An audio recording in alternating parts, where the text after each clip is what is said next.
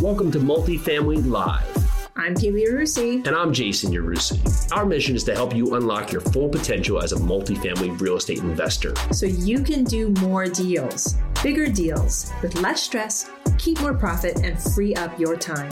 Multifamily doesn't have to be a mystery. It's time to go live. Hi, everybody, and welcome back to Mothers of Multifamily. As I told you before, my next guest is an amazing mama. So I want you to welcome to Mothers of Multifamily, Jennifer Grimson. Welcome, Jen. Thank you. Thanks for having me. I appreciate it. So excited to have you here. So, mama, grandmama, mm-hmm. how do you do it all? How do you do the motherhood, the grandmotherhood, the all the things and still have such an amazing background in real estate? How do you do it? Um, you know, I, one thing about moms, about women, women in general, is we know how to multitask. That's for sure. Uh, I think we're born with the ability to multitask. Uh, so I think that definitely has played into it. You know, as my kids grew up, they saw me. I was a single mom from the time they were one and three. So they saw me work jobs, have my entrepreneurship on the side, make my real estate investments. They saw the highs and the lows and however that affected them. My daughter is now a serial entrepreneur. So I know how it affected her, right? And uh, she also became a very young mother, which is why I became a grandmother at 47. Yay! Um, but uh, she's making her way. And I think, you know, it, it's funny because I know you're in the throes of it. You're just, your kids are so little, you're just all in it, which is amazing. But this point in our lives, and I, am a newlywed, I've only been married for two and a half years to my husband, um, is so great because we have the wisdom, we have the time. Uh, we're young enough to really enjoy these little grandbabies. And it's when it's only 20 years between the last time you had a kid and the time that your kid, you know, your grandkids are here, it's like riding a bike. Like you, you have all those great parenting tools and it's still there. So we really are enjoying it. And honestly, our real estate ventures, we both were investors before we met we are investing now together and are continuing to expand. And we just thank god we have like you know the time and the ability. And i also think with age like i'm not afraid to ask pretty much any question of anybody ever. I love that. I love i want to i want to dive into that that no fear mentality. Do you think that comes with maturity i'm not going to say age i'm going to say maturity of knowing the steps that you need to take where does that come from where does that no fear come from well, I think a couple of things. Um, one is uh, if you've ever had your ass handed to you, which I have had more than one time, right? And I think it's a very valuable lesson. I have I find it really hard to identify with people who have never struggled at all, um, it, because you know having whatever it is in whatever way, whether it's work or family or marriage or whatever it is, but having to be humbled to the point where you literally are like on your knees trying to figure out what your next step is, is a very humbling um, experience. And it also teaches you, at least it taught me, you know, what do I have to be afraid of? Like, I, I don't really have anything to fear. Everything, everything that could go wrong did go wrong, and I survived. So it'll be okay. And the second part of that is I did spend 25 years in sales. And so you learn to eat rejection for breakfast. And that is a good uh, lesson. I think a sales career is the closest to entrepreneurship you will get if you aren't able to be an entrepreneur. I always encourage people to get into sales because you learn so much about it. So I, I, I think those things are really important in in kind of removing the fear factor. I still get afraid. I still get nervous but I just get through it. Fear is healthy, but I love what you said about eating eating rejection for breakfast. It's those life lessons that teach us that rejection is going to happen. You can't let it close the door on you. You just either throw that door wide open and you go look for another door. But I really want to dive into like life lessons. So can you give us one life lesson for those of us that might just be starting, or some of the younger entrepreneurs, or some of the younger mamas out there who are just like, I don't know if I can do this, especially for our single mamas. I was just asked about that. My mom was a single mama, and I was just asked about that, like how how do they or how can I start when I have so much pitted up against me? Yeah, it is very hard. And I don't want to under underplay that at all. I have a saying that I say if you want to if you want to make 5 bucks out of a nickel, ask a single mother. Mm-hmm. So I, I think you cannot be and listen, I'm not ever going to promote it. I would never say, you know, go out and be a single mom. There are moms who who choose that and that's fine. It is hard. And it's it's hard too. There are a lot of folks that are in relationships but that person isn't a true partner. Like I, I didn't find a partner until I met my husband. Um, this husband who I've only been married to for two and a half years. And part of that is we both were the providers in our families. We both were the, you know, the decision makers and the alphas, et cetera, in our family. So we have all of that in common. Um, but I think if you're getting started and you're a single mom, I think back on myself and that just my my my journey, my financial journey is that I lost everything twice. So it put me in a position of just being so scared all the time. But once I got on my feet, just just and when I say on my feet, I mean just really getting a job. I'm not even talking about having any assets or doing anything. When I decided the second time that a job wasn't going to cut it, I was going to keep my job because I had to have insurance and I had to provide for the kids but it wasn't going to cut it when I needed stability. And at that time, I was 41 years old. So it's not like I was 20. And the first thing that I did was to get in the right pool, right? Just be swimming in the right pool. If you're hanging out with folks who don't speak entrepreneur or don't speak risk or don't understand real estate, you're in the wrong pool. So I joined the real estate investor groups of, of Nashville, which is this great group. And for the first, and certainly when I first started going, uh, it was like listening to a foreign language. I didn't understand any of it exactly, mind blown. Um, but quick, I was just so excited by it. And I felt like I'd found my tribe because there were mostly, it was mostly men.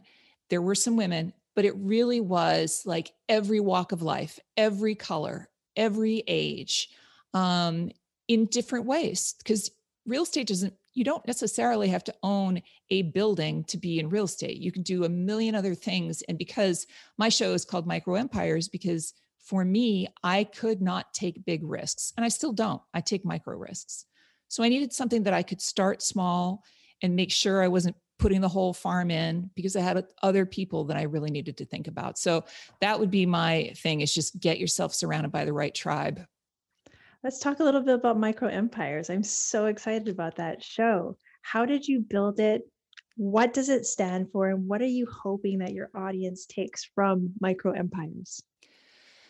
Well, the goal of the podcast was because my story is that I lost everything twice and had to rebuild. Um, and the second time I built $1.4 million in income producing investments. And this is after, when I say lost everything, no car, no job, no place to live, no money, um, and Chapter 13 bankruptcy twice. So it uh, it was no small feat to build that again. I wanted to be able to tell my story, uh, but more importantly, what I learned in the process of rebuilding was that there were all of these secrets, and I'm using my finger quotes, you know, for the wealthy. They weren't they weren't really secrets, but I didn't know about them. And I I consider myself a very smart person. I didn't know I could borrow against my 401k to pay debt. I borrowed against a 401k to buy houses. I didn't know I could move in for 3% down. You know, I didn't know that I could take a 401k and turn it into self-directed IRA, which allowed me to buy other property and invest in companies. I mean, right? I know. So when it, when those doors open. Right. And even just one of those tools mm-hmm. was life-changing. And once I realized that, I, I, that's where the asking comes in, right? I just kept realizing like if I just keep asking, I'm going to keep finding. I just found something because we're multifamily investors as well. I found something the other day I never knew of called the um, Deferred Sales Trust. Have you heard of that one? No. Mind blowing because we're doing 1031 uh-huh. exchanges. Um, yes. Um, the Deferred Sales Trust allows you to go ahead and liquidate without taking the capital gains. It's complicated. I won't get into it because I'm not a specialist. That's why I call it a micro empire because I just put my toe in the water and then I let, but it's been mind blowing for us and our other investors in our joint venture. Um, and here we all are, experienced investors, and none of us knew about it. So the goal of the show really is not just real estate, but really what I needed was tactical steps. I didn't need someone to tell me, live your best dream, follow your heart, quit your job, like that crap. I didn't need that. I needed someone to say, Jennifer, put everything you can into a 401k because then you can move it into this. You know, take step one, take step two. So I interview people I talk about, you know, their money culture because that is a big thing to do, you know, how you feel about it because that ties into risk. And then I I try to have people walk away with at least one tactical thing they can do from each episode talk about money culture for a little bit because every time and it still happens to me that was a mindset shift that i had to make a long time ago about money that i was deserving to make money to spend money to allow my money to grow and to keep track of it. There's so many people out there men and women who don't have that mindset who think that oh i I make a paycheck, I put the paycheck in the bank, and I use my checkbook or my ATM card and I buy things or I pay for my mortgage, and that's that. And that's fine. But knowing that there's more, mm-hmm. talk a little bit to that. Talk about a little bit of that money mindset and how you can step forward into a greater one. Mm-hmm. Yeah. So the first question I ask every guest is to tell me about your your money culture growing up. So uh, we're all formed in a home of some kind, and however you were raised around money. Um, and it's so interesting to me because I I could interview somebody who grew up very very poor, and therefore the effect was they were scared all the time, um, and and learned it sort of had this mindset of of you know not having enough. Mm-hmm. And I could interview someone who grew up very very poor, and they came out of it going, you know, it taught me not to be afraid because I'd survive it, which is just blew my mind. But that was important for me to understand because I don't think that my story is unique, although I kept my story a secret for many years because there's a ton of shame and there's so much shame around money. It's included in one of the three things you're not supposed to talk about money, politics, and religion. And I don't get it but i grew up in a in a family that was very conservative about money so i kind of grew up like you don't carry credit card debt and you don't really take risk and you you know stay in your job and and and you know grateful for those lessons. Mm-hmm. so my family or some people not all of them but in my family they look at me as this wild like crazy risk taker and and i'm not. Um it also I realized that my relationship with money, although my personal one is most has been mostly fear based, it doesn't define who I am as a person, and that was so freeing because when I ask folks, even very wealthy people and people who don't have a lot of money, you know, about their money culture, and I really say, you know, well, is it important to you to have you know a really nice car and and expensive clothes et cetera et cetera? Is that important to you? If it is that's fine but it, in knowing that like you say you know knowing it understanding and i do the same thing. When i talk to people many of them can't tell me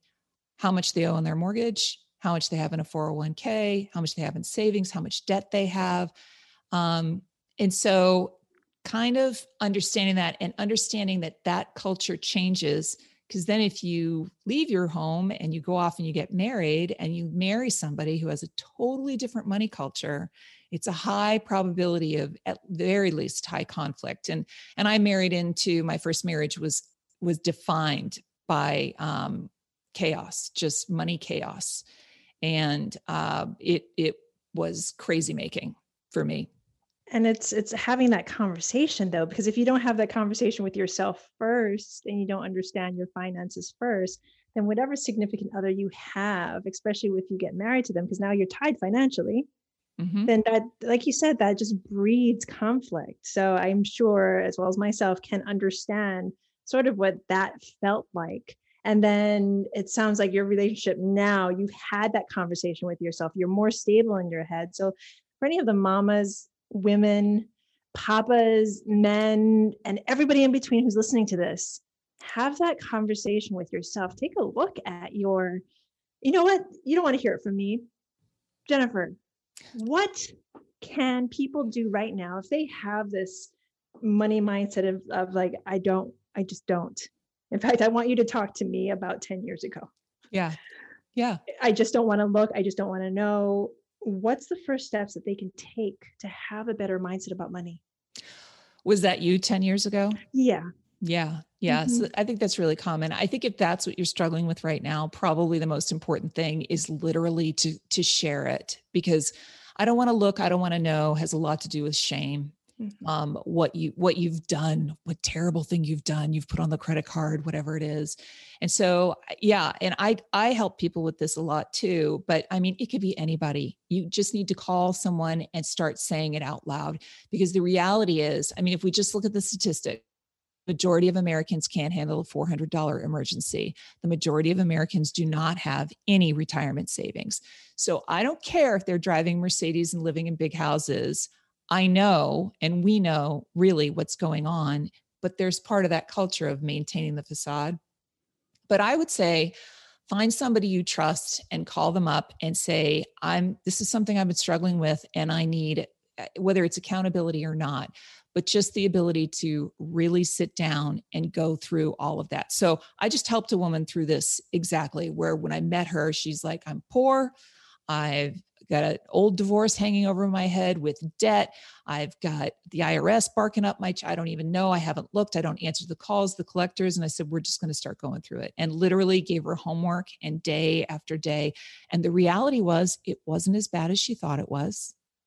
The reality was once she asked for what she needed from whether it was places that she owed money to or whatever, she basically was able to negotiate the most of it away. And then she ended up having a lot more money and saving a lot more money. And now she's, um, you know, she ended up having like $30,000 um, in a bank account by the end, which is, you know, I mean, that's her individual story, but a lot of it was just fear and shame, a lot of shame around that money. That's amazing. And before I let you go, I want to actually have you touch on that the fear and the shame of not knowing all about money, not knowing that all you have to do is really ask for help. What's one like actionable step, you know, within the calling somebody up? Like how But some people can't even get to that point. Yeah. What's one actionable step that a person can do within themselves without really reaching out? What's that first step that they need to take before they take that amazing step of actually asking? Well, you're talking to me about this, and I'm just thinking about what's in my uh, what's in my. I'm pulling out a card here. So one thing that they can do is I call it acting as if. It's a little different than fake it till you make it. But when I went to the investors group the first time I went, uh, I went to a smaller meeting then I went to a bigger meeting. At the smaller meeting, everybody got up, 60 people got up and one at a time introduced themselves, what they were doing, what assets they had, what they were looking for. And I mean, I was the only one who was like, I own a house. You know, I, I, had managed to buy a house at that point, which is as I was driving to the meeting, I was thinking, I am an investor. I own a house. I am an investor. I own a house. So I'm just telling myself, telling myself, telling myself, which is true. So I think it's the act as if. So the second meeting I showed up to, I printed cards. this is, I have a business card in my hand, and all it says is my name and it says investor, entrepreneur, and artist. And that was it. And there's something about that. I think living as if it's the same thing when I became an artist. I just decided I stopped telling people I'm in corporate sales and I started saying I'm an artist. It's a true statement. Um, I didn't say I was an artist making millions of dollars. I didn't say I was famous.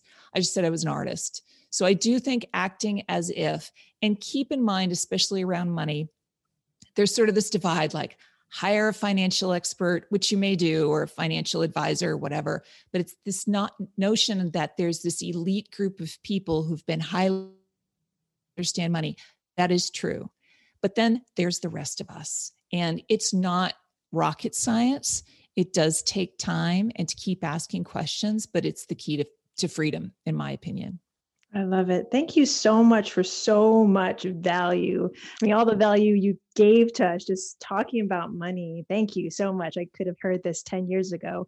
But for all my ladies and gents that are listening to this, especially my mamas who are listening to this, please please please take that step forward i mean you know if you're if you follow me i talk about taking the step forward all the time but this is something that i don't i still have a hard time talking about but in money that's like the root of so many of the arguments within, without, and the shame that comes with it. Take that step forward. So, how can my listeners take that step forward with you? How can they contact you? How can they follow you and find you, Jennifer? Uh, my website is www.micro-empires.com. You could find my uh, podcast anywhere you listen to podcasts. If you listen to it on Apple, I sure would appreciate a rate and review, of course. Um, I, I'm on all the socials, either in my name or Micro Empires. And I also give away a, a free ebook on my site, and it's really about pivoting and thriving through any crisis. And it helps sort of, it's it's really simple. You can fill it out online. And if you do, then I get a copy of it and I will respond back to you with details about what I think. If you don't, no worries. Download it, keep it, whatever you want to do. But um, that's how they can reach me. And I love hearing from people. So I absolutely would love to hear from your listeners. Fantastic. So, listeners, if you need help right now, contact Jennifer. She might be the solution you need. So, everyone, Jennifer, thank you so very much for coming on. I am so grateful. And to all of my listeners, I am so grateful to you as well. Thank you so much for listening. And I will talk to you later. Bye That's now. Great. Thanks. Want to learn exactly how we're finding high profit, cash flow ready multifamily properties off market? Want to find out how to run lightning fast syndications to raise all the capital you need for your next multi million dollar deal? in just a few days? We're breaking down our entire process step by step at a three day event happening June 10th through the 12th called you guessed it, Multifamily Live. We've done events before, but nothing this massive or this valuable. And for the first time ever, we're going to open the doors and walk you guys through literally every step of what we're doing on our multifamily deals. This is a virtual event, so you don't have to travel or even leave your couch but spots are limited. Sign up at multifamilyliveevent.com and we'll see you there.